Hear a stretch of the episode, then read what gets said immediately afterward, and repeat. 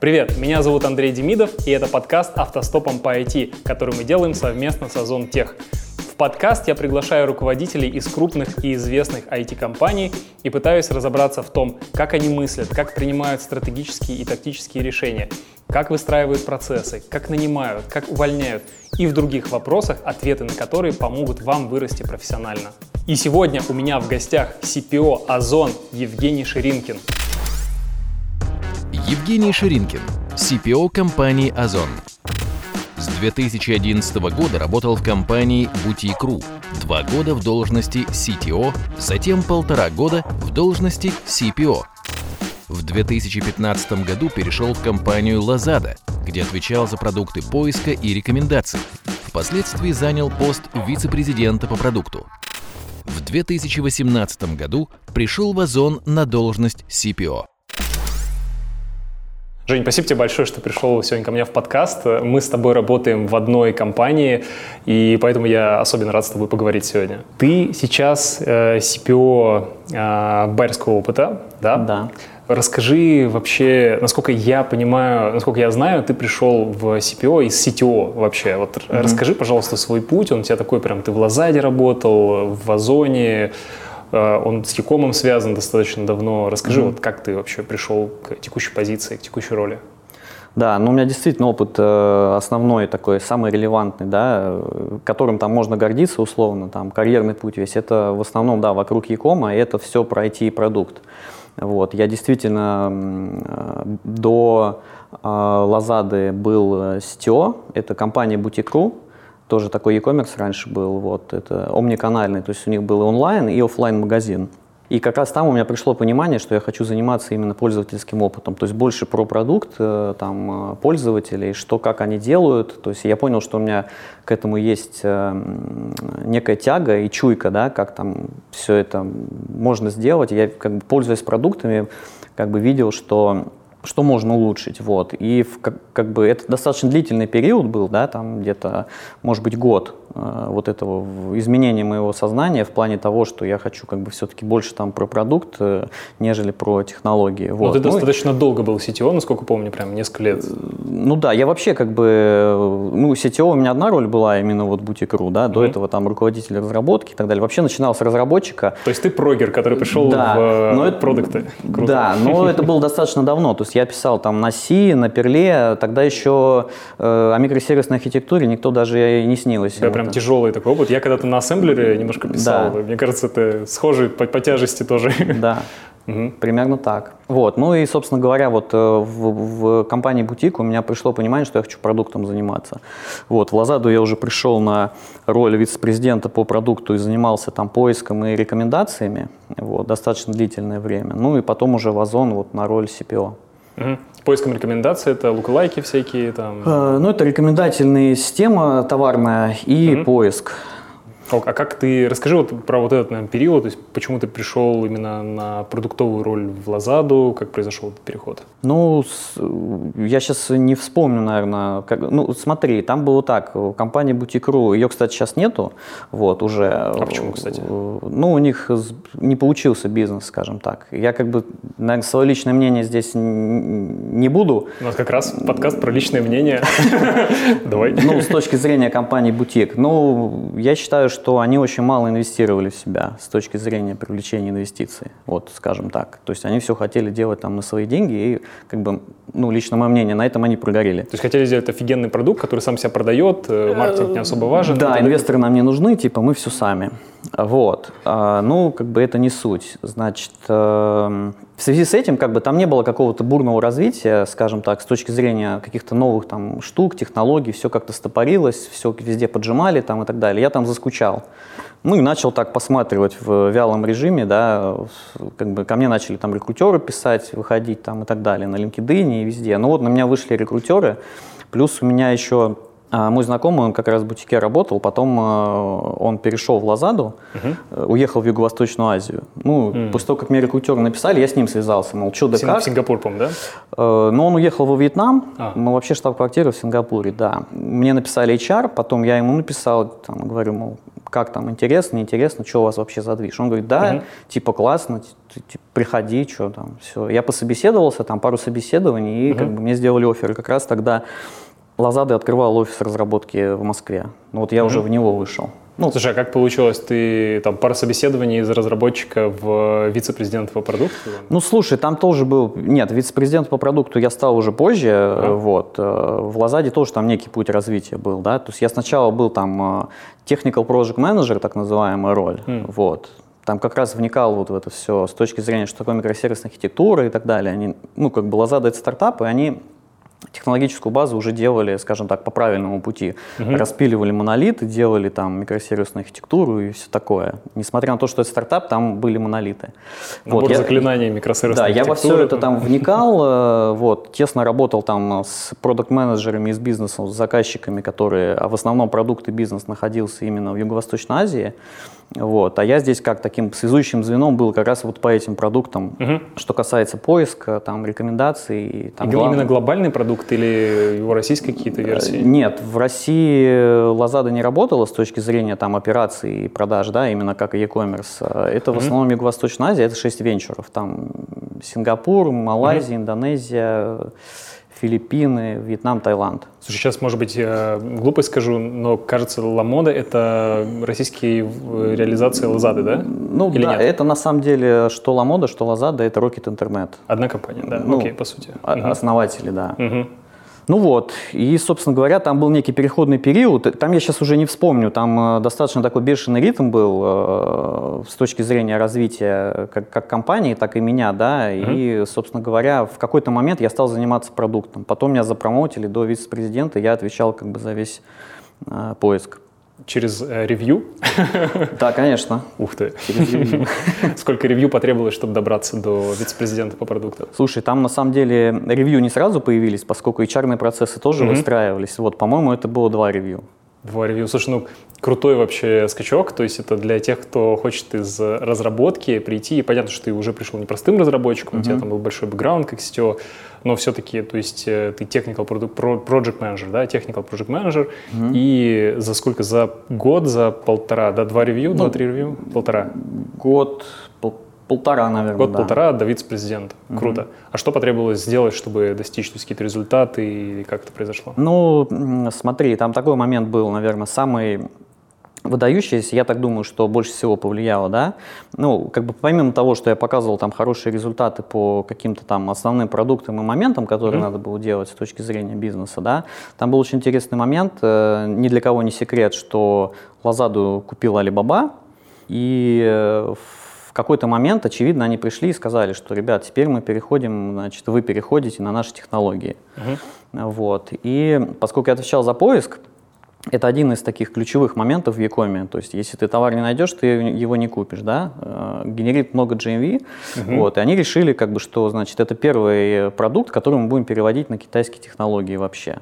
Uh-huh. Я в это сильно ну, как бы в это все очень сильно вовлекся и как бы с точки зрения менеджмента затащил. Там было много итераций, они со своей стороны меняли много менеджмента с точки зрения как бы управление этим всем, как и с инженерной, так и с продуктовой. Mm-hmm. То есть там много всяких несостыковок было. Мы постоянно запускали АБ-тесты, там чей поиск лучше, Лазады либо Алибабы.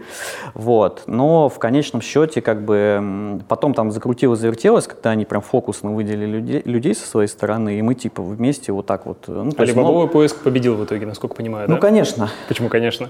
Потому что уже проточенный там, прокачанный поиск. Да, но там mm-hmm. челлендж был в том, что им нужно было адаптировать там под разные языки. Я уже точно сейчас не помню, на каком mm-hmm. венчуре мы там тестировали и запускали. Там точно был английский язык, э, вьетнамский, тайский. Вот. Э, много было итераций с точки зрения АБ-тестов, где проигрывали поиск, да, ну то есть понятно, что надо было запуститься так, что не потерять в деньгах, а вообще как бы показать аплифт, что типа поиск либо бы лучше, вот. Конечно, под капотом очень много чего было с точки зрения там продукта и разработки, потому что там, ну, Понятно. Ну, то есть, деталей. по сути, еще один ингредиент успеха – это взять э, core продукт какой-то, даже если он такой, как бы не совсем продуктовый. Все обычно хотят какие-то интерфейсы, какие-то да. там пользовательские флоу, ну, такие именно интерфейсные. Угу. А поиск это довольно такая хардовая технологичная да. история, которая у многих бизнесов корневая. То есть ты из нее начал отвечать и там показал, что над ней умеешь работать, и по сути да. стал руководителем, понятно. Э, у меня тоже много знакомых работало в Лазаде, здесь э, в IT. Она, они сначала хантили, хантили, хантили.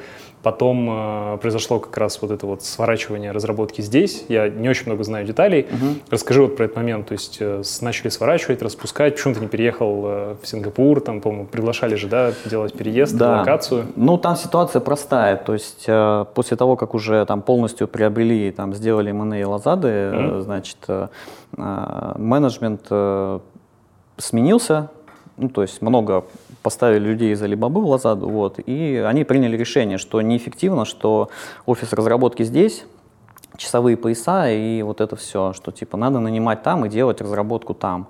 Вот. Они, собственно говоря, насколько я помню, приглашали в офис разработки во Вьетнам, в Ханчжоу они открывали новый, по-моему, офис, и в Сингапур они звали там, по-моему, продуктов, ну вот как раз, да. А, с точки зрения того, почему как бы я не э, захотел туда ехать, мы там долго вели переговоры по этому поводу, но основная причина в том, что, во-первых, мне не очень понравилась роль и скоп, э, за который мне предстояло отвечать. Вот. А что предлагали? Ну, также развивать поиск, по-моему, но э, как-то в, в ограниченном скопе. То ли с, там за какую-то там одну страну отвечать, то ли что-то вот такое. Ну, то есть, по сути, как некий такой, э, несмотря на то, что ты там в должности VP, но все равно скоп был обрезан достаточно. Для, для меня это было не амбициозно. Там много было моментов, я сейчас все уже не вспомню. Вот. И второе — это ну, уровень компенсации. То есть мне предложили, как бы, я считаю, недостаточно для того, чтобы жить в Сингапуре, потому что Сингапур достаточно дорогой город. Вот. Поэтому я решил остаться в Москве. Понятно. А как попал э, в Озон в итоге?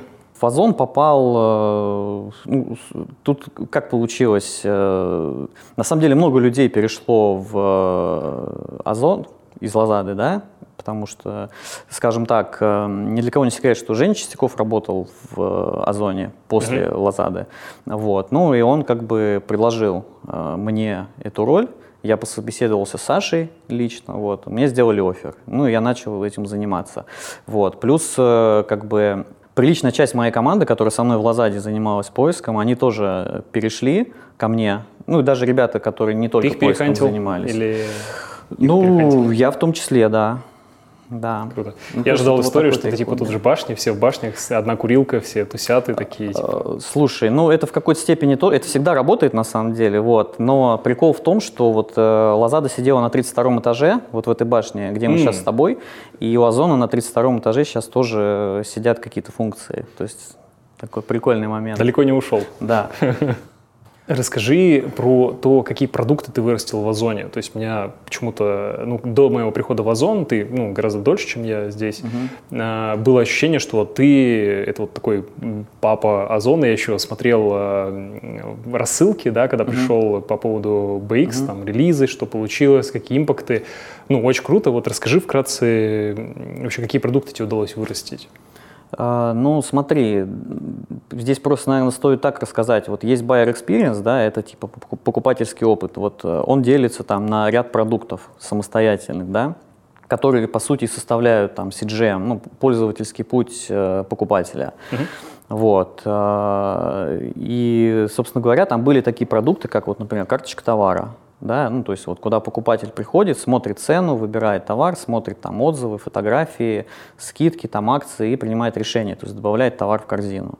Вот. Э, также там э, каталог у меня был, вот, то есть если э, поиск э, у нас был на стыке, то есть команда поиска ко мне не относилась, да, у нас это было на стыке, то там каталог. То есть ты когда прокачал эти направления? Да, да, вот. Потом э, я участвовал в старте как раз рекомендательной системы, вот, потом она тоже в поисковую команду перешла. Рекомендательные вот. это внутри карточки, опять же, да? Внутри карточки, на главной еще подборке. там где-то, да, на главной странице подборки, там в личном кабинете и так далее. Ну, там mm-hmm. разные сценарии были.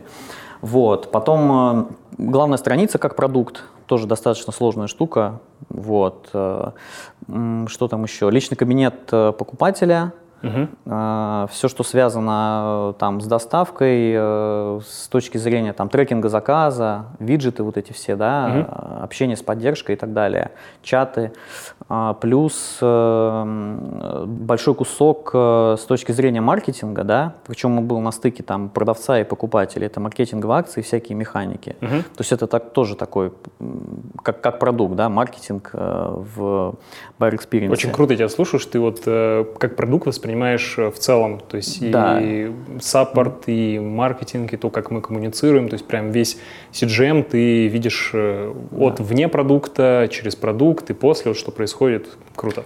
Плюс еще такие два важных куска, естественно, то, без чего заказ не оформится, это корзина и чекаут. Такие одни тоже челленджевая штука. Наш любимый чекаут. Наш любимый чекаут, да. А, про него, возможно, сегодня еще поговорим. А, и UGC, это вопросы-ответы, отзывы на товары. Это тоже такая mm-hmm. очень мощная штука. Драйвер продаж, вовлечение покупателей во все это. Ну вот такие продукты. Круто. Ты сказал про вовлечение, сразу хочется про какие-то метрики тоже поговорить. А, вот э, что можешь сказать, какие-то, не знаю, ориентиры вообще, что сейчас э, происходит с сезоном, то есть какие цифры ты можешь озвучить там про покупателей там, и так далее? А про цифры, ну смотри, что могу сказать. А, вот э, у меня там цифры есть на конец второго квартала да, угу. этого года. Вот. Озон э, очень активно растет, причем там какую метрику не бери, ну вот мы сейчас там в основном бизнесовые посмотрим, да, вот э, на конец второго квартала по заказам мы выросли на 180% год году, по GMV на 94%, вот. У нас опять же, вот на тот момент было 80 миллионов МАУ, вот, это достаточно много. На сейчас, всех платформах суммарно, да? Да, суммарно mm-hmm. на всех платформах. Вот. Сейчас цифра, я уверен, больше, сейчас точно не скажу. Вот. У нас э, достаточно активно растет э, база новых покупателей, э, достаточно активно растут продавцы, э, региональные добавляются сейчас предприниматели. Вот. По-моему, сейчас больше 60% уже GMV генерится именно продавцами в Озоне. Что еще? Ну, очень важно отметить... А поясни, что значит 60% э, GMV генерится продавцами? Ну, у нас есть... Э, Озон же сам как продавец, как ритейл, да? А, ну, типа понятно. мы это называем 1P. Вот. И Marketplace mm. это именно продавцы. Mm-hmm. Вот. Mm-hmm. Мы эту долю постоянно растим, ну, как бы 60 больше, ну там 62% было, сейчас, наверное, опять уже больше. По-моему, там 50 тысяч продавцов у нас сейчас. А китайские товары продаются тоже? Это вот э, в тему... А, насколько я знаю, в Озоне есть кроссбордер, вот, но я точно не знаю, какой там масштаб, как, как там это, что там происходит. Вот. С точки зрения метрик, э, тем более. Вот. Ну и важно отметить, что мы mobile first, вот. Э, у нас все цифры об этом говорят, у нас сейчас 70% заказов через приложение, поэтому мы все в первую очередь э, запускаем в приложениях. Mm-hmm.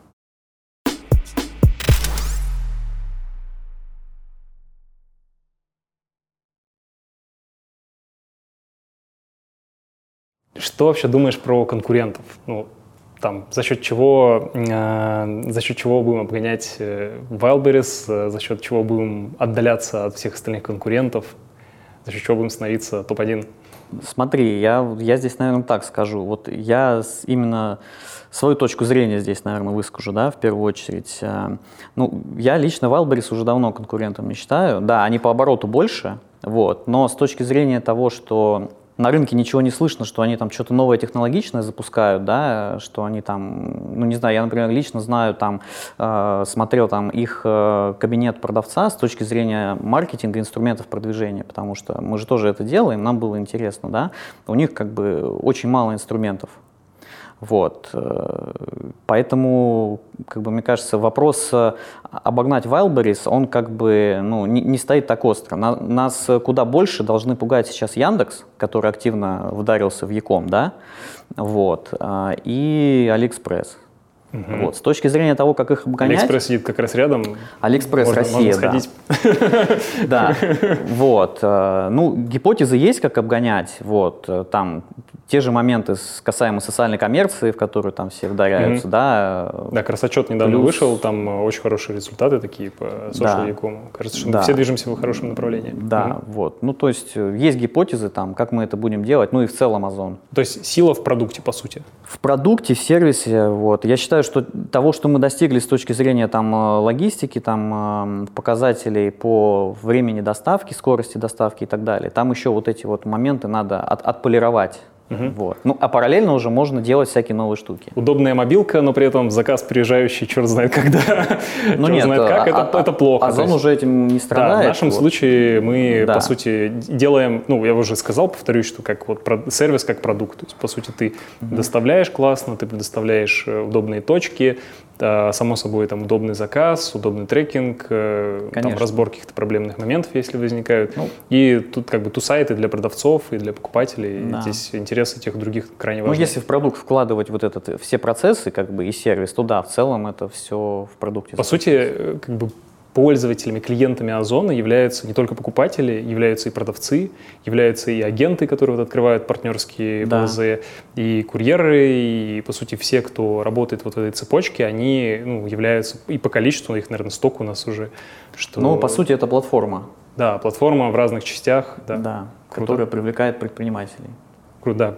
Отличная фраза. Прям каждый, каждый практически здесь предприниматель. Каждый может заработать сезон, да. Ну, то есть Давай поговорим теперь про процессы. А, очень интересно, как у тебя в команде вообще, ну так у тебя много людей, много команд. Э, вообще расскажи, сколько людей, как устроены процессы? Можешь начать с хедкаунта, наверное. Ну смотри, у меня сейчас общий хедкаунт больше 200 человек. Это и продукты, и разработчики. Вот.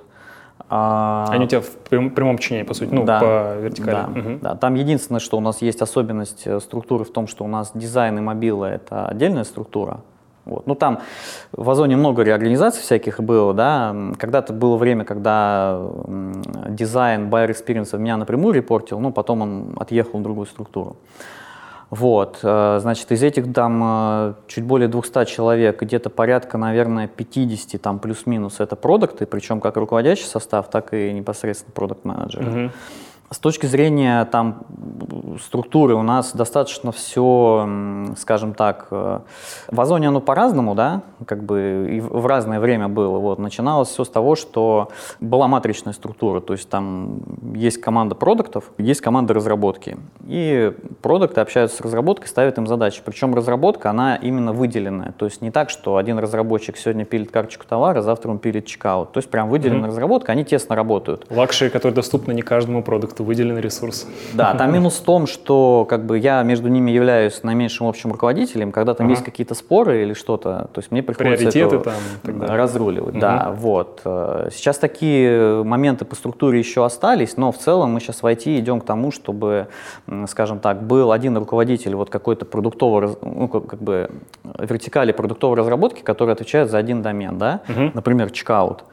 И вот там продукты, там же разработчики, но они все подчиняются одному руководителю. Угу. Вот. Сколько у тебя команд, если сейчас э, вот их рассмотреть, как ты сказал, там руководитель, там домен, С, не домен? Угу. Смотря как э, гранулированно копать. Ну вот если брать там мои прямые репорты... Нет, давай низкого уровня. Вот есть продуктовый уровень, есть команда, уровня. вот у нее приоритеты какие-то. Сколько таких команд? Ой, я сейчас так не скажу. Ну давай я порядок скажу. Продук-. Продуктовых команд, наверное, 10. 10. То есть да. 200 человек примерно составляют в конечном счете 10 продуктовых команд. Ну да, вот плюс-минус. Ну да, ну разработка примерно так же, потому mm-hmm. что там плюс-минус симметрично. Она где-то укрупнена, но в целом... Угу. Ну, понятно, что они разного размера. Вот когда работали, я помню, в Авито, у нас тоже был юнит имени одного человека, а были команды там по 30, по 40 человек. Да. Я правильно понимаю, что чекаут — это одна команда, там еще что-то, или на чекауте две команды? Как вот это распределено? Ты имеешь в виду распределено на чекауте одна команда? По продуктам как вот? То есть чекаут это одна а, команда? Да, да, да. То есть если вот такой уровень брать, то есть эм, команда, которая отвечает за продукт, разработку карточки товара. Есть mm. команда, которая отвечает э, за разработку корзины. Mm. Есть команда, которая отвечает за И вот таких 10 чекаута. отдельных продуктов, соответственно, 10 команд, которые ну, нацелены плюс на минус, да, скорее плюс. Okay. Вот. Есть команда, которая за, отвечает там, за личный кабинет, есть команда, которая за избранное отвечает. Ну, mm-hmm. вот, примерно так. Они там достаточно гранулированы в этом плане. Но в целом они как бы вот в одном отделе в каком-то большом находятся. Слушай, круто про команду. Э, много народа. Вот как ты всем этим управляешь в плане планирования? То есть, наверное, нужно там OKR, не OKR, какие-то фреймворки. То есть как, как ты планируешь вообще свою работу?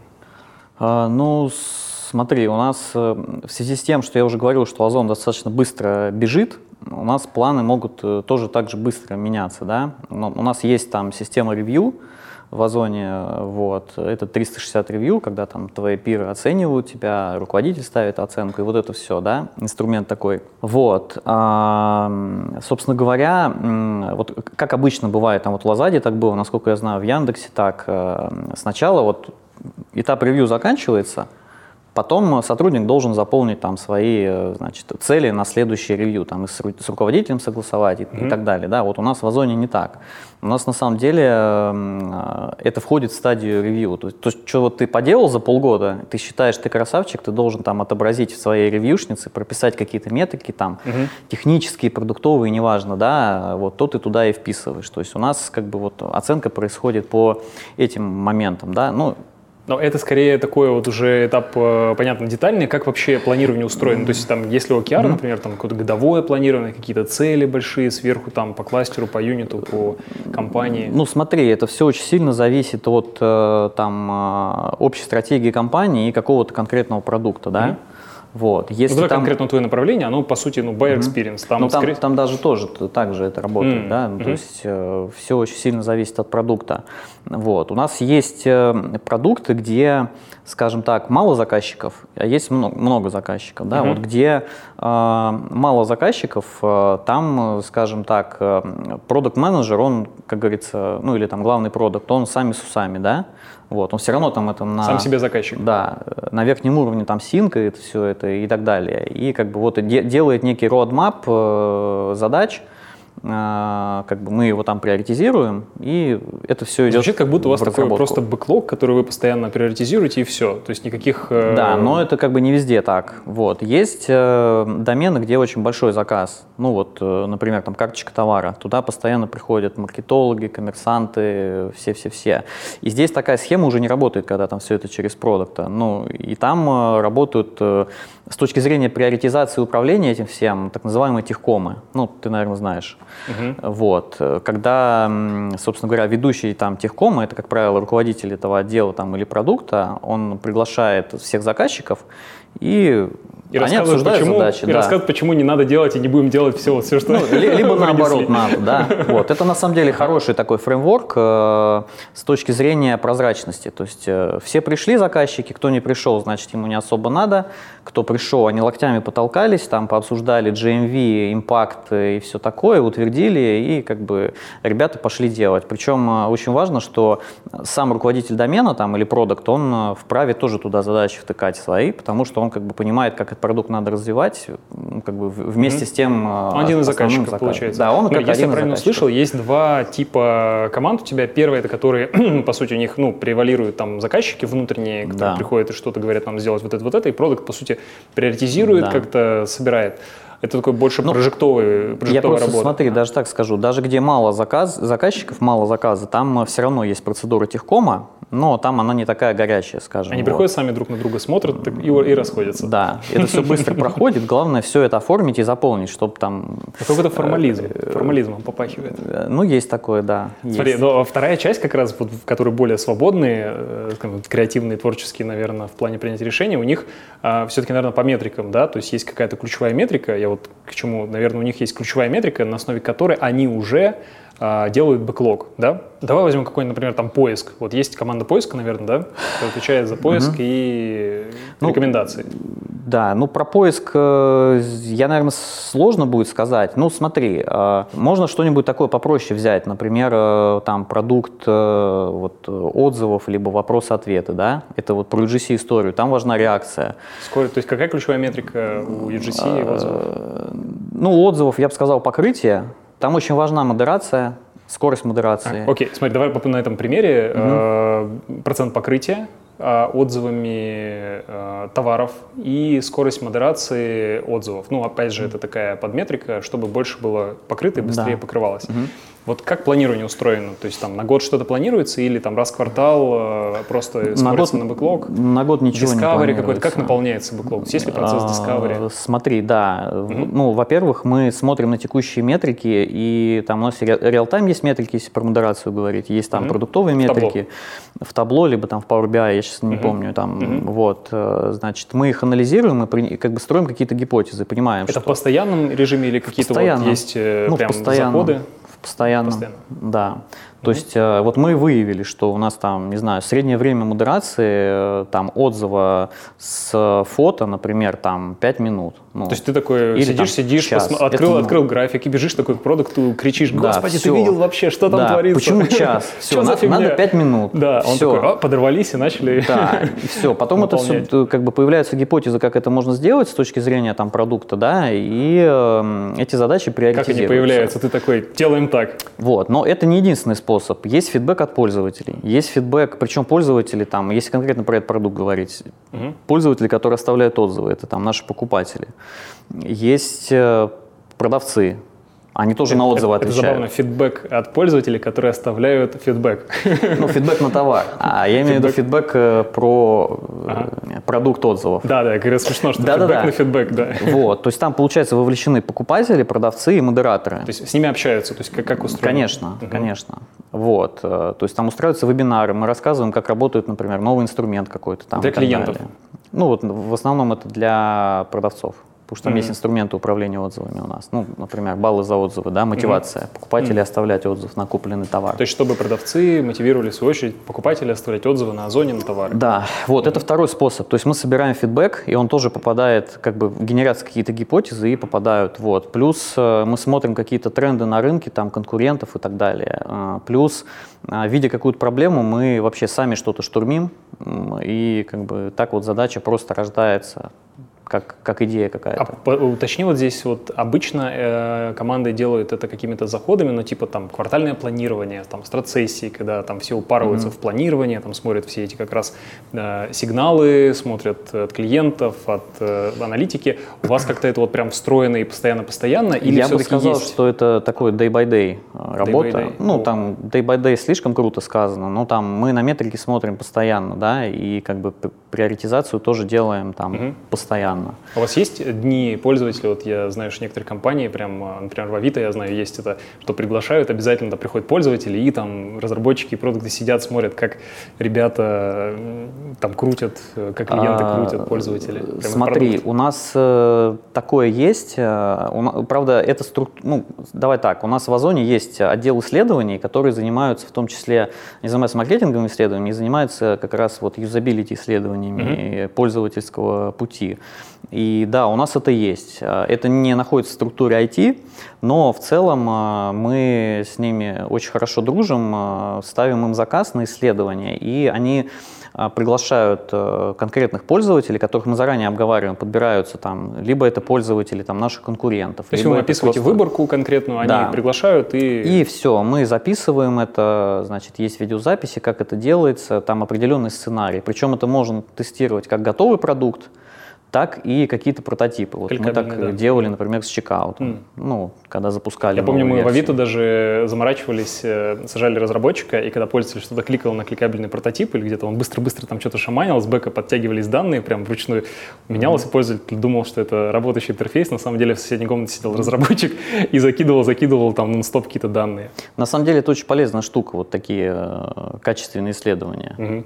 В общем, если резюмировать, э, какого-то прям процесса планирования квартального его нет, у вас вы постоянно-постоянно актуализируете, да. ну и, соответственно, гибко реагируете на какие-то влетающие запросы, если там кто-то прибегает, там, а, надо там, да. делать вот что-то вот такое, да. вы как смотрите на свой бэклог, что-то двигаете, туда вкорячиваете и, и непрерывно смотрите на метрики. Но не стоит забывать еще про техдолг, то есть на него всегда есть какой-то capacity, там 20, 30, 40 процентов, зависит там от конкретного домена, вот, но как бы скажем так, это очень важный момент. Какой бы там продукт классный, хороший не был, если он медленно работает или тормозит, либо э, происходит там отказ какой-то, да, условно ты там засобмитил mm-hmm. форму с отзывом, а тебе там белый экран и непонятно, или там оплата, что хуже, да, это типа, ну, полный пипец. Поэтому очень важно заниматься такими моментами. Конечно, в идеальном мире надо сразу писать так, чтобы там ничего ну, как бы не надо было исправлять и сразу заложить масштабирование, mm-hmm. но это как бы так, так не бывает. Слушай, мы поговорили про метрики. Э, я понял, что у тебя у каждой команды есть какая-то ключевая метрика. Mm-hmm. Вот и ты э, привел даже пример конкретных. Um, но в конечном счете я вот хотел бы узнать, ну, продуктов э, оценивают по результатам всегда. То есть классный продукт, тот, который там даже без кодинга, его метрики растут, не знаю, придумал там, вот у меня в одном классифайде, где я работал, была там задача поднять э, э, сделки Вот. И, по сути, ну, мы знаем, что классифайды, ну, как marketplace, uh-huh. на классифайдах даже больше зависимость, такой снежный ком. Тебе, чтобы э, начали расти сделки, нужно фиды, то есть предложения, э, и нужны покупатели. И первичные, ну, по базе всегда там предложение. То есть у тебя есть предложение, покупатель нагнал, снежный ком завертелся. И мы для того, чтобы раскачать, проанализировали, каких категорий у нас не хватает, нашли партнеров, white label загрузили, у нас появился резко uh-huh. фиды, и типа покупатели пришли, процент э, пустых выдач там с долистывания увеличился, контакты подросли, деньги выросли, он практически там чуть ли не вот такой uh-huh. горкой. Я к чему? У тебя э, точно были какие-то вот в результате там работы твоих команд крутые импакты, вот и твою работу тоже оценивают как продукта вот mm-hmm. по импактам в итоге, не сколько там закодили, mm-hmm. не сколько зарелизили, а по импактам. Вот можешь рассказать про какие-нибудь три самых крутых там релиза, которые что-то, ну и примерно насколько mm-hmm. там, можно без супер инсайдов, э, которые повлияли на метрики, на ключевые? Слушай, ну я сейчас попытаюсь за последний год вспомнить. Я, э, я, наверное, конкретных цифр не назову, но я точно помню, что там был очень большой импакт. Вот. Это B2B э, продукт. Вот. B2B, э, я имею в виду юридические лица наши, которые покупают как юрики на Озоне. Это продукт как раз вот вопросы-ответы. И сейчас детальнее расскажу про них. И хочу скидку. Вот. То есть они такие из, из разных областей. То есть если B2B, там на самом деле с точки зрения B2B все просто. То есть почему он бустанул? Там много чего было не сделано. То есть а расскажи вкратце про продукт. Ты говоришь, B2B первый, это что это такое? Ну, B2B, я имею в виду, вот есть buyer experience для обычных, условно обычных покупателей, а есть те, кто покупают оптом, это mm. юридические лица. И там mm-hmm. есть много нюансов оплата со счетом, там, а, то есть всякие лайфхаки делали. Другие быстрее, проблемы, там, другие, бронирование да. товаров, угу. там другая логистика, там с точки зрения регистрации и прохождения вообще всего, всей воронки было очень много нюансов и проблем. То есть мы сделали переключалку как в Гугле. Ты физик, потому что по факту физики покупают просто от Юрика, правильно? То есть uh-huh. ты можешь переключиться. То есть вот сделали эти улучшения и так далее. И это просто там бешено-бешено бустануло. На каких-то складах это вообще было выключено. То есть там сделали доработки, чтобы это заработало. Иначе там все рухнуло да. да, из-за объема. Мне кажется, да. сейчас многие, я видел, Вкусвилл тоже начал, вот это, если ты юрлицо там подпишись и 5% скидки. Ну, то есть, там Возможно, да. Ну, конечно, ага. по, по мере того, как мы это развивали, к этому начал уже маркетинг подключаться. Когда угу. уже работающий классный продукт, все, его можно масштабировать с точки зрения там, привлечения аудитории угу. и инвестирования в это. Слушай, ну кажется, какая-то очевидная штука вот сейчас уже. Тогда это не вот. было каким-то очевидным.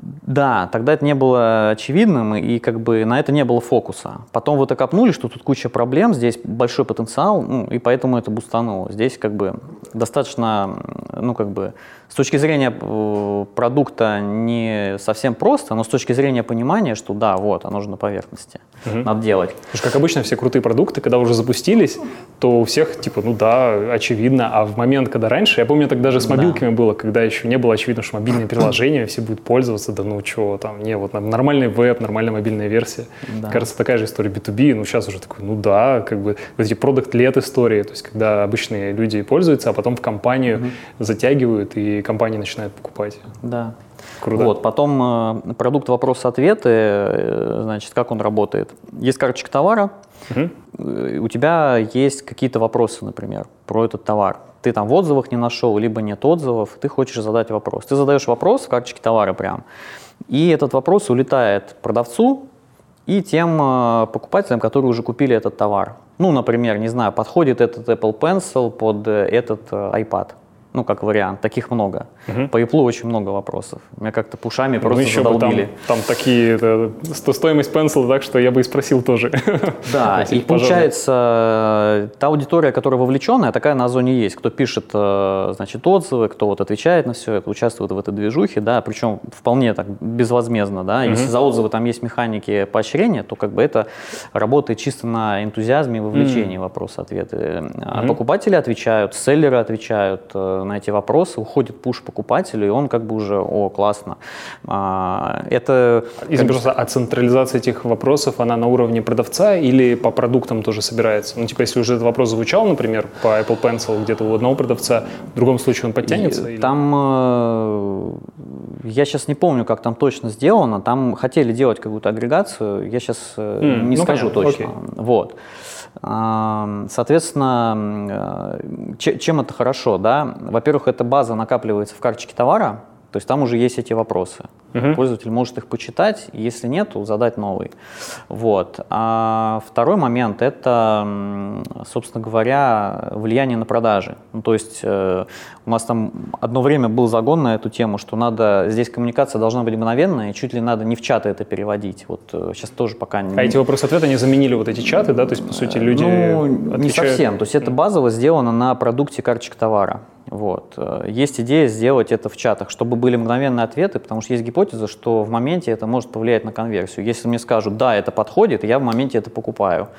Но под капотом там же модерация всего этого и так далее, и так далее. То есть э, нужно это разделять. Там карточка товара это одно, и туда позже публикуем, например. А, вот, ну, в общем, не суть, это детали. В целом, э, эта история очень сильно бустанула. Круто. Я щас а не- насколько примерно? Ну, то есть это Слушай, и на что когда- она повлияла? Мы когда запустили, там в первый день э, по- порядка 600 вопросов упало.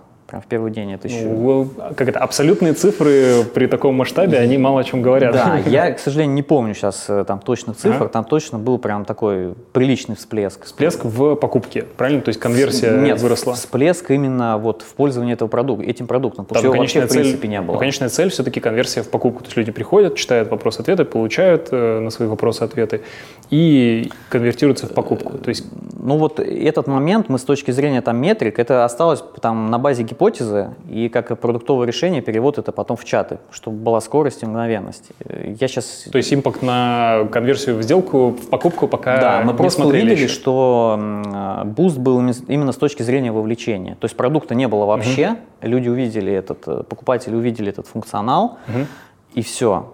Вопросы повалились, повалились пуши, повалились ответы. То есть интересно было это наблюдать. Вовлечение. Прям экспоненциальный рост. Слушай, интересно, Вовлеклись я- я- продавцы в ответы. Я прям как продукт сразу, мне хочется посмотреть, потому что теншн увеличился, потому что ты оставил вопрос, тебе ответили, ты пришел, ты почувствовал активность площадки, это как ну, социальная механика, и ты вовлекся. Я просто э, помню... м? Тут еще важный момент, вот э, я продолжу как раз Ага. твою мысль, ты намекнул, что вот этот пуш, это по сути еще как канал продаж. То есть человек возвращается, М. и он может что-то купить. Вот у нас так работает, например, с... э, э, Давно мы это нашли, это до сих пор так работает. У нас есть подписка на товар, узнать о поступлении. Когда товар заканчивается, ты Мгм. подписываешься. Когда товар привозят на склад, тебе приходит нотификация, и вот э, покупатели приходят, они как бы не факт даже, что этот товар купят. Либо они с этим товаром зацепят еще что-то. То есть это вот реально как маркетинговый канал еще работает. И вот Мгм. любой, в принципе, пуш — это возвращение пользователя, и, от этого уже есть польза, потому что с, какой-то долей вероятности это будет проводить в покупке. Прикольно. Я вот про... Ну, все-таки интересно, я понял, что это не смотрели, но просто от себя мысль такая, что а, интересно смотреть все-таки на конечную метрику, потому что не всегда промежуточные метрики влияют. А, Я, когда работал в одном из классифайдов, а, мы проводили шикарный эксперимент, брали карточку товара и скрывали в одном случае описание полностью вообще, оставалась только фотография. В другом случае фотография оставалась только описание. Ну и ключевая метрика классифайда, понятно, сделки. То есть там механика понятна, люди приходят, просматривают, пишут, получают ответ, э, там делают сделку, покупают, там карточку уходит. Офигенно выросли контакты, то есть люди начинали писать, там, если iPhone выкладывался, но нет описания, там, блин, а что там, как он, новый, не новый, там, и наоборот, там, iPhone, но не видно, что там, а как сколы там, а пришли фотографию, то есть супер просто. Э, Движуха в чатах шла. Движуха, да. Но в сделку сильно не выросла. Ну, вернее, даже, даже упала. То есть, потому что людям все-таки, люди писали, наверное, тут вопрос выборки, то есть кто писал, то есть, а большинство, некоторые переставали писать, хорошие потенциальные покупатели. Поэтому интересно, конечно, потом посмотреть, э, ну, когда уже там ребята реализуют дальнейшую гипотезу там с чатами, как это повлияет на продукт. Вот да, прям. вот мне это тоже интересно, но мы в ближайшее время это будем делать. Вот, Круто. И раз Поделишься потом, да? Да, Супер, спасибо. обязательно. И третье, ты еще рассказывал про третий продукт. Хочу скидку. Вот. Я тоже хочу. Да. Вот, э, значит, суть продукта в чем? Э, В карточке товара есть кнопочка «Хочу скидку», и можно... Аналог, если просто на классифайдах, свою цену предложить, правильно? Или у нас она тоже есть? Нет такого, да, предложить свою цену? Там можно предложить свою цену, да. Там, я не помню сейчас точно, как интерфейс выглядит, там можно набор покликать, там, 3%, 5%, 10%, Мгм. либо свою цену предложить. Мгм. Вот. Это улетает продавцу. Продавец как бы либо соглашается, либо предлагает свою цену. И таким образом происходит, ну, по сути, там, в в терминах classified сделка, а в Озоне ага. покупка, да. Вот. Ну, так как на рынке, то есть подходишь к бабуле, там, почем картошка? 100 рублей. Мне кажется, можно, можно дополнительный даже сервис сделать, что список продавцов, которые согласились на скидку, и максимальная скидка прям сервис, то заходишь, о, отлично, пишу этому. Ну, да, как идея. Вот, он тоже, скажем так, э, мы его сначала запустили без оповещений, без чатов, ну, то есть это было на уровне сделано как бы со стороны байера, это карточка товара, засобмитил скидку, типа все, ну, либо да, либо нет. Да, либо нет. Да, либо да, либо нет. У продавца это был просто интерфейс э, в селлер-центре. А потом появилось еще в И все это как бы чатах, да? очень медленно, да. После того, как мы это перенесли в оповещение и добавили в чаты, mm. тоже сразу экспонента. То есть, типа, а продавец может там... в ответ написать, что, окей, я готов, но ты напишешь отзыв там или что-то такое? Все так. Да? Так Ух есть. Ты, круто. Да, то есть можно какой-то либо шаблонный ответ настроить, либо прям написать клиенту. Это еще какое-то сближение прям продавца и покупателя? Да.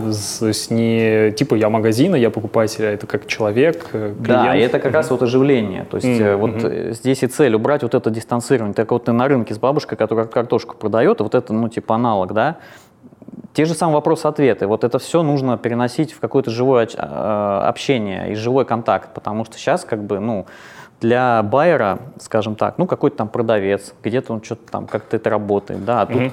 как бы даже если вдруг это как-то будет классно отвечать шаблон либо ботик, это все равно для байера некое ощущение живой коммуникации. Поэтому как бы есть такие продукты, которые вот, э, скажем так, должны еще вот с точки зрения коммуникации быть построены там на базе доп. коммуникации именно в чатах. Угу.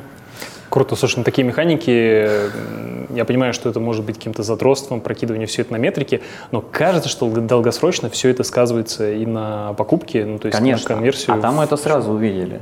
Прямо на АБ-тестах? Да. Там mm. даже не на АБ-тестах. Мы когда запустили вот эти коммуникации, mm-hmm. конверсия в ответ возросла. Хочу скидку. Да. да вот это. Угу. То есть селлеры сразу стали отвечать. Потом это вообще автоодобрение сделали, там вообще мгновенно все заработало. Вот. И конверсия в покупку, соответственно, Авто, если... Извини, тебе... автоодобрение, значит, селлер изначально ставит, на какую скидку он готов, да? Да, если и прилетает... ответ автоматом уходит через какое-то время, ну, в таком режиме, даже незаметно, что это... Прикольно. Ответила машина. Да, и, соответственно, это также на продажи повлияло сразу. Потому что если ты в моменте получаешь скидку, ты в моменте сразу Слушай, вот как раз про эту фичу давай. У меня есть такой один вопрос, рубрика «Секреты покупки на Озоне». Вот я сейчас... Вот, да, лайфхак. Я сейчас услышал лайфхак, реально. То есть можно заходить на просторы интернета, искать самый низкий товар, ну, самый, самую низкую цену на товар, который ты видишь, заходишь на Озон, находишь товар, ну, продавца там, с хорошим рейтингом, то, что, ну, Озона куча плюшек, доставка и т.д. и т.п.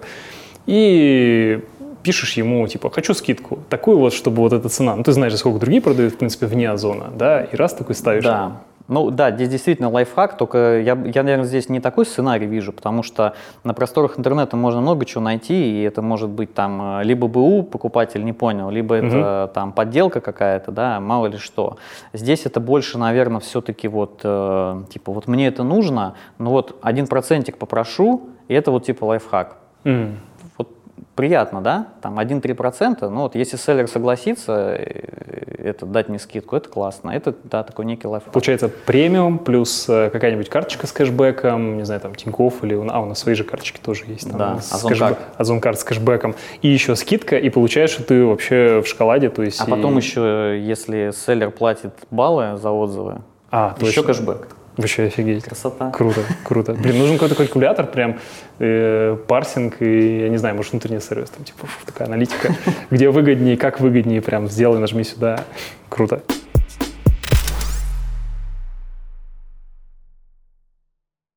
Хорошо, давай э, двигаться дальше. У меня к тебе э, вопрос про какие-то, может быть, э, архитектурные э, в плане управления или команд, вот хаки, какие, какие-то решения, которые может быть, не уникальные для вас, для тебя, или уникальные, которые ты рекомендуешь другим вот в плане управления, в плане структуры? Ну, я бы здесь, наверное, сказал единственное. Я здесь пару моментов э, позначу. Ну, вернее, давай так, я сейчас немножко издалека. Вот с точки зрения фреймворков, как у нас работают команды внутри, каждая вот условно конечная команда, там, например, карточка товара, у них есть разработка, у них есть продукт, а, вот как они там работают, по скраму, по agile, по канбану, либо вообще вот как им удобно, как они стендапятся, это все на их совести. Вот важно, чтобы я зашел там в какие-то проектные артефакты и увидел, э, что когда что будет сделано.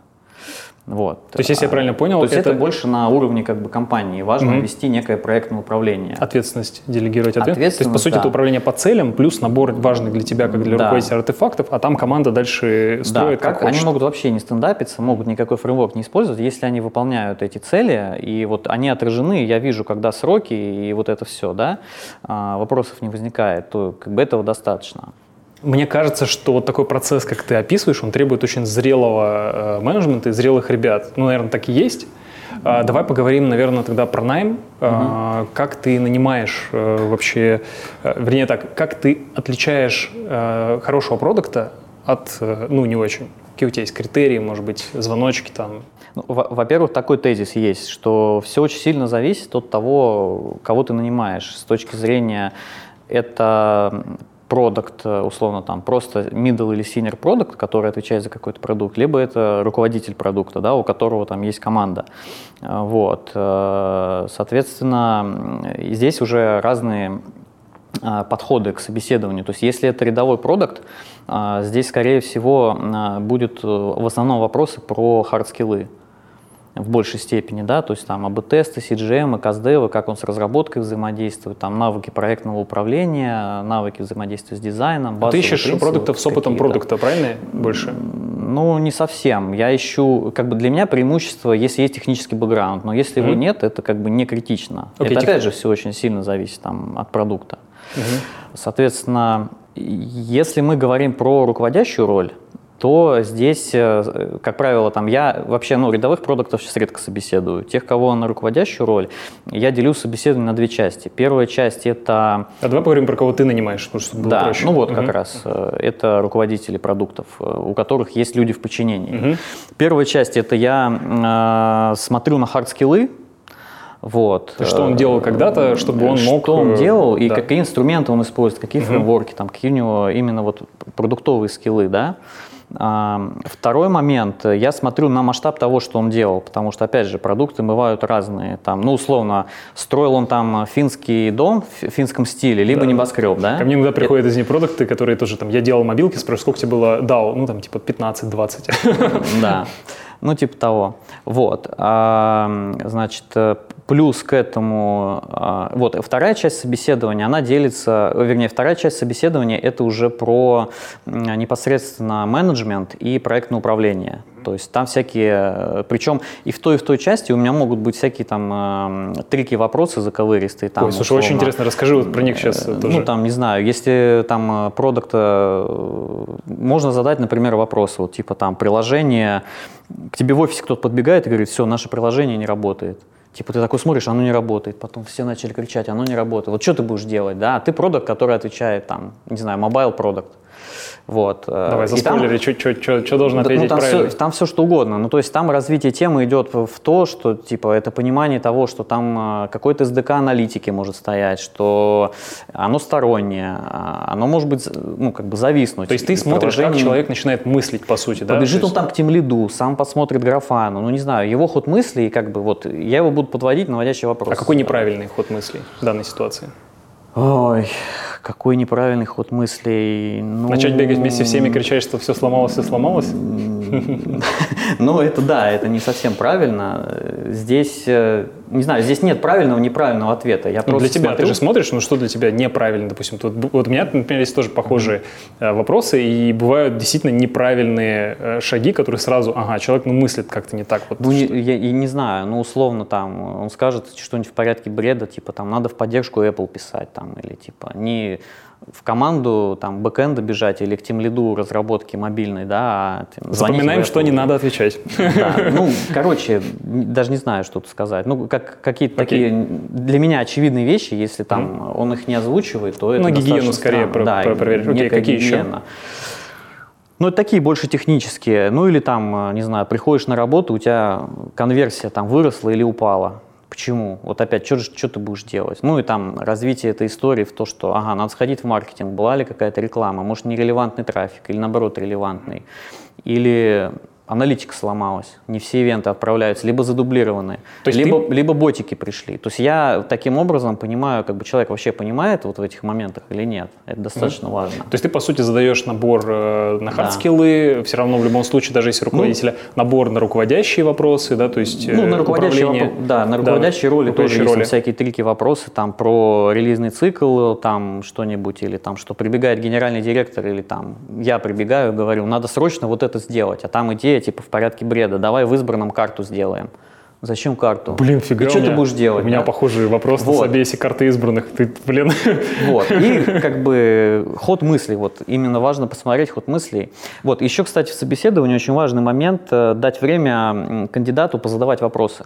Угу. Потому что таким образом э, то есть, э, смотря на то и анализируя то, какие он задает вопросы, ты опять же понимаешь, насколько он компетентен там, в тех или иных моментах. Mm-hmm. Это вот очень важный момент. Я стараюсь э, приличную часть времени оставлять на вопросы.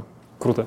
Ну, то есть, получается, еще раз харды, э, некие управленческие mm-hmm. его свойства и ситуативные истории, которые тебе все это подсвечивают. Да, по ну, сути. еще важный для меня момент, я подчеркну, это именно масштаб, вот, что человек делал, потому что э, применительно к той роли, на которую я собеседую. Ну, да, потому что ты, скорее всего, ищешь человека, который уже это видел, и для него применение и фреймворков, и ситуативные действия, они не теория, там, да, mm-hmm. а уже, ну, то есть он сам... Живой опыт. Живой, живой опыт, да, mm-hmm. это важно, согласен небольшой такой около блиц э, набор вопросов. Сколько ты нанял продуктов вообще за работу, свою работу в Озоне, может быть, суммарно с Лазадой? Так, ну это десятки, точно не сотни. Ну, наверное, может быть, что-то 40. Угу. А сколько уволил? Вот так вот. Уволил, э, ну, в Озоне, наверное, парочку. Всего лишь парочку? Да. Какая отличная конверсия. Ну, лично я, скажем так. А, то есть ты просил кого-то увольнять? Ну, смотри, у меня же есть некая э, иерархия, да, как угу. бы зачем, как бы такие моменты можно делегировать. Если там, конечно, не какой-то сложный случай. Угу. Где ищешь людей, э, вернее, давай даже конкретно такой вопрос, какой процент людей, которых ты нанял, по рекомендации пришли? Достаточно маленький. Mm. Просто вот. очень часто я спрашиваю этот вопрос, угу. и практически все говорят, что там 50% по рекомендациям, 60%, то есть ну, тебя меньше. скажем так, поток по рекомендации большой, ну как большой, давай там процентов 30, наверное, по рекомендациям, 20-30, вот так вот. Но выхлоп там именно в offer, и что человек выходит, он э, там маленький. Mm. Вот бывают рекомендации скидывают, там э, иногда выстреливают, но это не основное. Больше это, конечно, это наш recruitment. Прямой, хайт, прямой, прямой hunting. hiring, да. А, и hunting, то есть прям вот э, с рекрутерами обсуждаешь конкретный продукт, конкретную роль и говоришь, что вот хорошо было посмотреть там из компании, хорошо посмотреть, может быть, даже какого-то конкретного человека. И рекрутеры идут уже решают эту задачу.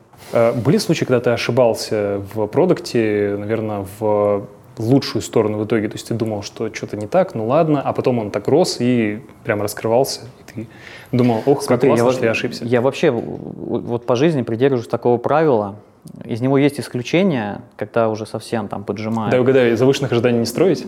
Нет. Наоборот? Если, если хоть чуть сомневаешься, не нанимай. О. Вот. Я его как бы ну, очень сильно придерживаюсь. Вот. У тебя никакого конечно, фреймворка нет? Есть там типа аплееры, вот это по книжке Ху нанимают некоторые. У тебя нет никакого чек-листа, просто вот именно нет, если да. есть сомнения. Да. Угу. Вот. Но иногда я делаю исключения, и, как правило, человек оправдывает свои ожидания, и все ок. То есть, скорее, отвечая на твой вопрос, нет, такого не угу. было опыта. То есть что... ты иногда все-таки рискуешь, э, да. поступаешь с какими-то да. звоночками, и в итоге все нормально. Присматриваешься потом. Классно доверяешь своей чуйке, там, да. балансируешь, но все-таки в какую сторону да. склоняешься, выбираешь класс. Слушай, часто тебе вообще в Озоне приходится делать, потому что кто-то сказал? Ну, бывает такое. Такое бывает, вот. Я считаю, что это неизбежно, в принципе, везде. В Озоне это тоже есть, вот. Э, э, я, наверное, так отвечу. Э, раньше это было чаще, вот. Сейчас уже это не так часто, но это бывает. И это даже, там, скажем так, я к этому привык, уже, и меня там это ни, никак не может пошатнуть там, или демотивировать. Это куда сильнее влияет на команду, которая там это будет делать, и нужно прорабатывать вот это вот, да, с точки зрения там мотивация их это сделать, объяснить, почему это, откуда это прилетело, почему это надо там, и так далее и тому подобное. То есть здесь больше риск в том, чтобы команду к этому подготовить и поработать mm-hmm. с ней. Я к этому уже абсолютно толерантен. Ну, потому что я понимаю, что это неизбежно. Но это не такой большой процент, насколько я понимаю. Это очень маленький число Очень маленький процент, да. Круто. Были ли моменты, когда ты научился чему-то прям вот такому, чему на курсах не учат? Я тоже люблю этот вопрос задавать. Что-то одно такое. Слушай, хороший вопрос. Это, это все моменты, ну, большинство на самом деле, потому что я считаю, что... Например, давай какой-то конкретный прям вот... Ну, учение это в бою. Ну, учение в бою понятно, но бывают какие-то вещи, которые ты вот знаешь, и почему-то на курсах либо об этом не говорят, либо не уделяют достаточно внимания. Вот что-нибудь одно. Ну, такое, не давай. знаю, можно абстрактный пример, да, там на, там, например, на курсах рассказывают там про АБ-тесты, например, да, но ты глубоко в это не погружаешься, условно. То есть тебе какие-то базовые вещи рассказывают, но ты в любом случае должен на практике это сам почувствовать, посмотреть, как это работает, там, понять, что такое стат-значимость, на что это влияет там, и так далее, посмотреть более широко про каннибализацию. У тебя тут классно, но там-то это просело, а как бы в общем какой, ну и так далее. Это все с опытом приходит. Либо там вот мое, например, я же, э, вот я рассказывал, да, я вот когда в Лазаду перешел, они там как раз начинали строить микросервисную архитектуру. А я уже тогда разработкой не занимался. Я начал в это вникать, мне стало интересно. Я понял, как это работает, и вот, в принципе, понимаю сейчас на достаточно таком хорошем уровне, что это такое, как работает, да. Mm-hmm. Вот. Э, хотя я там, э, когда занимался программированием, ну, этого еще в помине не было. Mm-hmm. Вот. Это тоже развитие и обучение ну, там, сквозь живую работу, там, mm-hmm живой опыт. То есть прям каких-то супер инсайтов, если правильно, супер инсайтов, если правильно понял, не было, но скорее вот именно то, что на практике ты реально должен как можно скорее проверять да. и пробовать. Понял. А что самое сложное для тебя в работе сейчас? А, самое сложное в работе, ты знаешь, когда ты начинаешь какое-то новое направление, у тебя нехватка ресурсов, у тебя некий хаос, ты еще как бы некоторые, не, не то что цели, а гипотезы даже еще такие шаткие. И вот эта вот э, вся масса хаоса, неопределенности и нехватки людей, э, плюс э, приличную долю времени занимает хантинг, угу. вот это вот все очень тяжело. Но У было это... все отстроено, да. и тут нужно что-то новое опять начинать, как-то отстраивать. Да. С другой стороны, это и тяжело, и классно, и интересно. Вот. Потому что это что-то новое. Нанять да. Никакого легаси, тут челлендж, там, тут э, новая кровь э, и так далее. У меня рубрика «Ошибки». Э, три каких-то ошибки, про которые ты можешь рассказать, продуктовые. Слушай, ну три я не назову, наверное. Вот. Угу. У меня вот с чекаутом есть пример, когда мы новый Давай. чекаут запускали в э, Озоне. Очень долго с кровью и потом мы его запускали, раскатывали, как всегда, там на процент юзеров, смотрели, чтобы там ничего не падало. Вот. Но я помню такой момент, что мы как раз проводили UX-исследование тех макетов, того CGM, который мы нарисовали. Mm-hmm. И еще до него я ребятам, а, продуктам, которые занимаются чекаутом, явно накидывал. Я говорю, ребята, а там мы новую карту делали, там вообще он полностью переделывался. Там mm-hmm. появлялась карта, и я сейчас уже точно не помню кейс то ли мы не хотели курьерку с картой связывать, то есть типа там на дом ставишь, и что туда курьер приезжает, то ли это с ПВЗ было связано. Какой-то важный, но вроде Какой-то бы... важный, я говорю, ребята, mm-hmm. оч... вот мне очевидно со своего там, ну... Что там может быть что-то, Опыта, да, да и там экспертной точки зрения, я говорю, ну как бы даже у другие приложения, если взять, ну не будет это работать, не найдут там ПВЗ, да, я им доверил, они мне там убеждали, там все, с пеной рта, нет, это все. Но в итоге э, мы как бы поняли, что мы на часть пользователей это выкатили, там реально рушилась конверсия, что-то там не могли найти, я уже сейчас точно не помню. Ну, что-то было связано, вот стык карта, ПВЗ mm-hmm. и что-то такое. Не звучит как прям какой-то фейл? И в итоге это не mm-hmm. звучит как фейл, это с одной стороны. С другой стороны, переработка этого, то есть мы так и не могли выкатиться на 100%. Mm-hmm. И у нас еще там прилично времени, ну, может быть, там месяц, может быть, чуть меньше, ушло на то, чтобы это переделать, и вот только тогда мы на 100% раскатились. Как ты посоветуешь относиться к неудачам? Ну, во-первых, точно не убиваться по этому поводу. Просто увольнять того, кто был виноват? Э, нет, скорее, ну, опять же, там все зависит от неудачи, там можно там не копать в эту тему, давай я там более глобально отвечу, да, не какие-то прикладные кейсы, вот.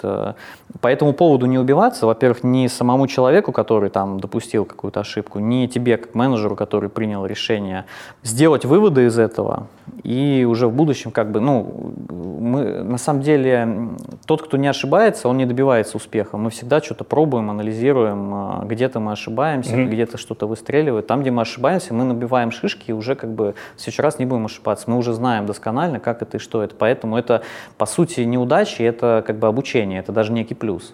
Круто, из этого надо извлекать э, профит с точки зрения опыта. Я когда-то пошел э, сдавать на сертификат скрам-мастера, сертифицированный скрам-мастер, mm-hmm. и там был один из вопросов э, на скраморге. Ваша команда хочет выйти на общую там, презентацию, на ДМД и рассказать, про какой они классный продукт сделали. Но ты знаешь, что там все нехорошо, там метрики неправильно посмотрели, и ну, все будет, mm-hmm. как бы их просто уделают. И там вариант ответа, что сделать, там, настоять, чтобы не шли, там, э, за них прийти, рассказать правильно, переделать. Правильный ответ, там, дать пойти и ошибиться. Вот, там два профита всегда, что первое это, а, команда научится супер быстро, а второе, ты увеличишь свое собственное значение, потому что ты же говорил. Классный подход, он работает везде. Давай поговорим про личное, про мотивацию. Э, что тебя вообще мотивирует э, в работе, в жизни? Э, смотри, меня в целом, ну, если говорить про работу, меня мотивирует то, где есть челлендж где есть движ какой-то, да, вот когда ты там уже все сделал, там более-менее все работает спокойно, устаканено, уже становится скучновато, да, и ну, как бы меньше мотивации. Вот. Хочется именно вот какие-то новые направления, где вот то, про что я говорил, там новый найм, новый продукт. Не а если тебе платят классно, все хорошо, у тебя все выстроено, и ну, все равно это начинает э, да, демотивировать, да, это хочется, классно, ты себя этим утешаешь, но ага. хочется все равно вот что-то, оно же вот как-то внутри вот, да, свербит, вот этого хочется. Вот. Э, ну и плюс, э, ну это, наверное, уже применимо в целом и в жизни, и в работе это узнавать что-то новое, что-то новое пробовать. Э, не знаю, я вот там, не знаю, где-то год назад, наверное, начал так детально вникать в инвестиции, там фондовый рынок и вот это все. Мне эта тема очень заходит. Э, и, получается? Ну, что-то получается, что-то ну, нет. Там, не последнее же, время, наверное, да? ошибки. Вот. Ну, последнее время, да, сейчас все, все упало, как бы тут э, вот. Ну, это ни в коем случае там не какой-то трейдинг, да, это более такие долгосрочные инвестиции, uh-huh. вот, анализ там компании, выбор акций. Это как математик должен к этому был подойти системно. Да, вот, это достаточно интересная тема. Вот какие-то такие новые штуки, в которые можно закопаться, что-то попробовать, а еще потом кого-то получить и посоветовать, вот это прикольно. Посмотреть, как он ошибется и не сделать так, как да, ему как, посоветовал. Как, как вариант. Насколько разграничиваешь сильно личную жизнь и работу? А, в Озоне это сложно, вот, скажу честно, но стараюсь разграничивать. Вот. Я здесь какой-то процент не назову, но я прям стараюсь выделять время там семье. Ну, на, выходных, на выходных ты на связи, на телефоне или выключаешь хотя бы на выходные? Ну, смотри, э, по-разному бывает. В основном, да, бывает, что на связи. Иногда кто-то что-то кто, может кто написать. Кто тебе звонит чаще всего? имена? Слушай, сейчас стало меньше э, вот этого. Ну, бывает, что там генеральный директор может такой чатик создать, либо в личку написать, там, а что у нас с этим, а что с этим. Либо там это групповой чат, либо там CTO может что-то написать, например, да, типа, Все упало. А что у нас там? Да. Ну, угу. ну, не упало, там, может быть, когда там что-то будет, какая-то фича, или там, как что-то сделано. Ну, то есть бывает прям реально срочно. И как бы тут важно понимать, э, что там, допустим, того же CTO, кто тебя это спрашивает, наверняка его там тоже выходной кто-то дернул, mm-hmm. ему это особо там не свербит, да, ну, как бы э, разные, конечно, ситуации бывают. Если там какой-то там жесткий инцидент, то это как бы другая история. Мне кажется, с, так, с таким режимом нужно перезагружаться, заряжаться где-то, вот как ты отдыхаешь, как заряжаешься? Путешествия, э, на велосипеде очень люблю кататься, я фитнесом занимаюсь, стараюсь пару раз в неделю, несмотря на вот там... Кроссфит что делаешь? Или Веса Я, если честно, не знаю, как это называется, но вот э, там есть элементы и там железки потягать, и на тренажерах, ну угу. и прям какие-то упражнения, там с вайпером, там что-нибудь ну, То есть такое. без упарывания прям? Без в... упарывания, без фанатизма, да. То есть именно вот, чтобы там от тренировки получить энергию и ресурс, а не так, чтобы там в раздевалке сидеть, потом отходить там с пульсом. Окей, окей, то есть путешествие, чтобы контекст переключить как можно сильнее, да. при этом ты в путешествиях выключаешься все-таки, да, то есть ты не на связи уже? Или все равно Стараюсь, сейчас стараюсь, да. Понятно. И спорт э, переключение? Спорт, да, выходные там с друзьями куда-нибудь за город, то есть стараюсь вот так. Прогулки очень mm-hmm. помогают там с женой, там с собакой пойти погулять. Как борешься с перегоранием? Это скорее переключение. То знаешь, это может быть реально там на две недели уехать и все выключить. Либо это другая крайность, например, просто пойти самому какой-то продукт поделать, просто ворваться куда-то и сказать, ребят, я тут с вами посижу, что-нибудь поделаю, сейчас поумничаю. Mm-hmm. И прям вот погрузиться, поделать самому что-то там. То есть, если я правильно понял, первое – это переключение с помощью разных да. э, там путешествий, другой продукт. И второе – это уважение своего собственного вот этого драйвера, то есть тебя драйвит что-то новое, соответственно, если ты понимаешь, что идешь mm-hmm. уже к некому пределу, финалу все выстроено, и там нового все меньше и меньше, то заранее себе там проговорить, найти вот эти новые продукты, то, с чем ты будешь ну, работать. Это, это все правильно, да. Я больше имел в виду вот про последний point, который я говорил, что вот в твоей предметной области ты же как, ну, так, руководитель высокого уровня, условно, да. И пойти, например, в какой-то конкретный продукт, в команду к ребятам, ну, типа погрузиться, может быть, что-то там найдешь, какой-то дашь совет. Вот это вот тебя немножко как бы освежает. Ну, ты mm. уходишь как бы в прошлое. с людьми, обмен да, опытом. Да, да, да, да. Mm. То есть, условно, там Прикольно. на денечек или на недельку побыть обычным продуктом, пойти поумничать к ним, там, их, им, их это может пораздражать, а ты что-то полезное принесешь и им, и тебе легче станет. Ну, примерно Понятно. так. То есть, если ты приходишь, надо знать, что ты пришел не потому, что скорее там все плохо, а просто хочешь там, может быть, ребята, да. покопаться, да. там, тусовочку какую-то, классно. Советы для тех, кто думает расти в CPO, угу. вот что посоветуешь там, два-три совета? Смотри, тут очень важный момент, самый главный совет – это четко понять, хочешь ты этого или нет. Mm. Потому что многие, они думают, что хотят на самом деле, но они не понимают э, на самом деле, что это все сопряжено с некой дополнительной нагрузкой, реальностью, и что то, что ты сейчас делаешь и тебе нравится, у тебя этого все меньше и меньше будет становиться. Как на картинке «мне 18, и со мной все в порядке», да, такая бабулька? Ну да, да, да, и что на, на твои плечи ляжет большой ага. пласт э, менеджерской, административной работы, какой-то политики, взаимодействия там э, с другими людьми, и вот это все. И э, как бы не всем это на самом деле. Улаживание конфликтов. Да-да-да, угу. вот. Улаживание конфликтов, там найм, увольнение, распределение. Там, денег по ревью и так далее. Это все как бы сложные моменты, и не всем это заходит. Просто здесь очень важно понять, готов ты к этому идти или нет. Ну, а если готов, то, соответственно, здесь как бы что можно посоветовать?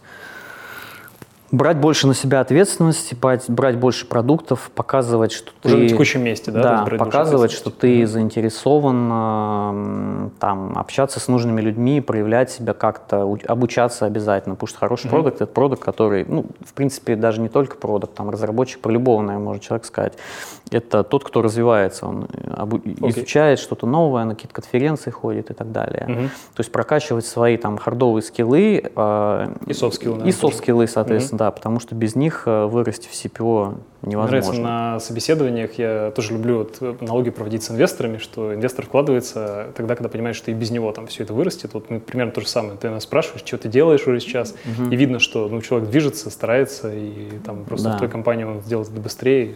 Что читаешь? Э, какие-нибудь там пару-тройку книг, которые посоветуешь тоже почитать тем, кто хочет идти в сторону CPO от себя? Книжки от Жени Ширинкина. Да, смотри, на самом деле я в связи с нехваткой времени достаточно... Я вообще очень любил, любил раньше читать, ну и сейчас, наверное, люблю, просто давно не читал в силу нехватки времени, вот. Но у меня, э, скажем так, запало мне в душу, это скорее про софт-скиллы и мен- менеджмент история, да, это mm. Ицхак Адизис, Mm-hmm. Вот, это такой, он бизнес-коуч, он книжки пишет, он даже вот приезжает в Россию, выступает, э, очень такой толковый товарищ. И у, у него есть много книг про стиль управления, про вот рост компании, mm-hmm. какие менеджеры бывают, там администраторы, там кто ручками про делает, типы, да типа там ПАЕ, они как да, называются, да. интеграторы, вот, которые да, HR, да. там, Е это Окей, да, вот эту вот тему прошерстить. Ага. Да, вот это очень классно. Типа, это даже есть тесты Адизиса, ну, то есть понять вообще, кто ты, что ты, да. И причем компаниях даже внедрен это в отбор, там. Да-да-да, кстати, да. Вот. Э, и что хорошо в, в, как бы в его книгах, это то, что они как бы не только про бизнес, у него есть прям и про личную жизнь, про семью, как вот... Про поток, по-моему, там что-то такое ты работаешь, ты живешь работой. Про поэтому, поток, да, там про внешнюю внутреннюю интеграцию, что Да. типа, когда в компании все хорошо, можно типа внутри, да, можно там захватывать новые рынки. Если у тебя внутри раздрай, ну если по-простому, куда там Мгм. выходить на новые рынки. Ну и вот все. И это применимо там к семье то же самое, да, Мгм. например. Ну вот он такие параллели проводит, очень Механики интересно. схожие, да. Да, Мгм. вот. Окей, вот у Что еще посоветуешь? очень- Ну, не знаю, я много книжек по продукту читал, в основном там на английском языке, вот э, в том числе вот э, Вольфсон, который Мгм. ты, мы уже Управление у- упоминали, да. про управление проектами, вот, но они такие больше, скажем так, теоретические, все-таки здесь больше нужно теорию. Ну, Я со временем понял, больше что хорошо бы практики. все-таки теорию параллельно с практикой, потому что ты Да, да, практику да, наточил, потом читаешь, думаешь, твою Да. мать, почему я это не прочитал Ну вот какую-то книжку там с точки зрения Ага. управления продуктов я, наверное, не подскажу Окей. сейчас. Я много прочитал, но сейчас не вспомню. Ага. Ну, мне кажется, две важные базовые, потому что они связаны с управлением. Да. И последний вопрос, он, э, я очень люблю задавать. Что бы ты изменил бы, э, если вот на 10 лет назад э, мотнуть время, что бы вот ты поменял? Глобально, наверное, ничего. С точки зрения карьеры так точно. Вот. С точки зрения, ну не знаю, вот я жалею, например, что инвестициями не начал раньше заниматься. Собаку раньше бы завел, не знаю. Что-то такое. Ну вот с точки зрения, ну не знаю, ну глобально, наверное, ничего. Круто. Слушай, мне кажется, отчасти это один из, одно из своих счастливых людей, когда там ты спрашиваешь, что ты поменял, человек говорит, да нет, я бы просто делал быстрее, может быть, то, что делал, то же самое. Круто.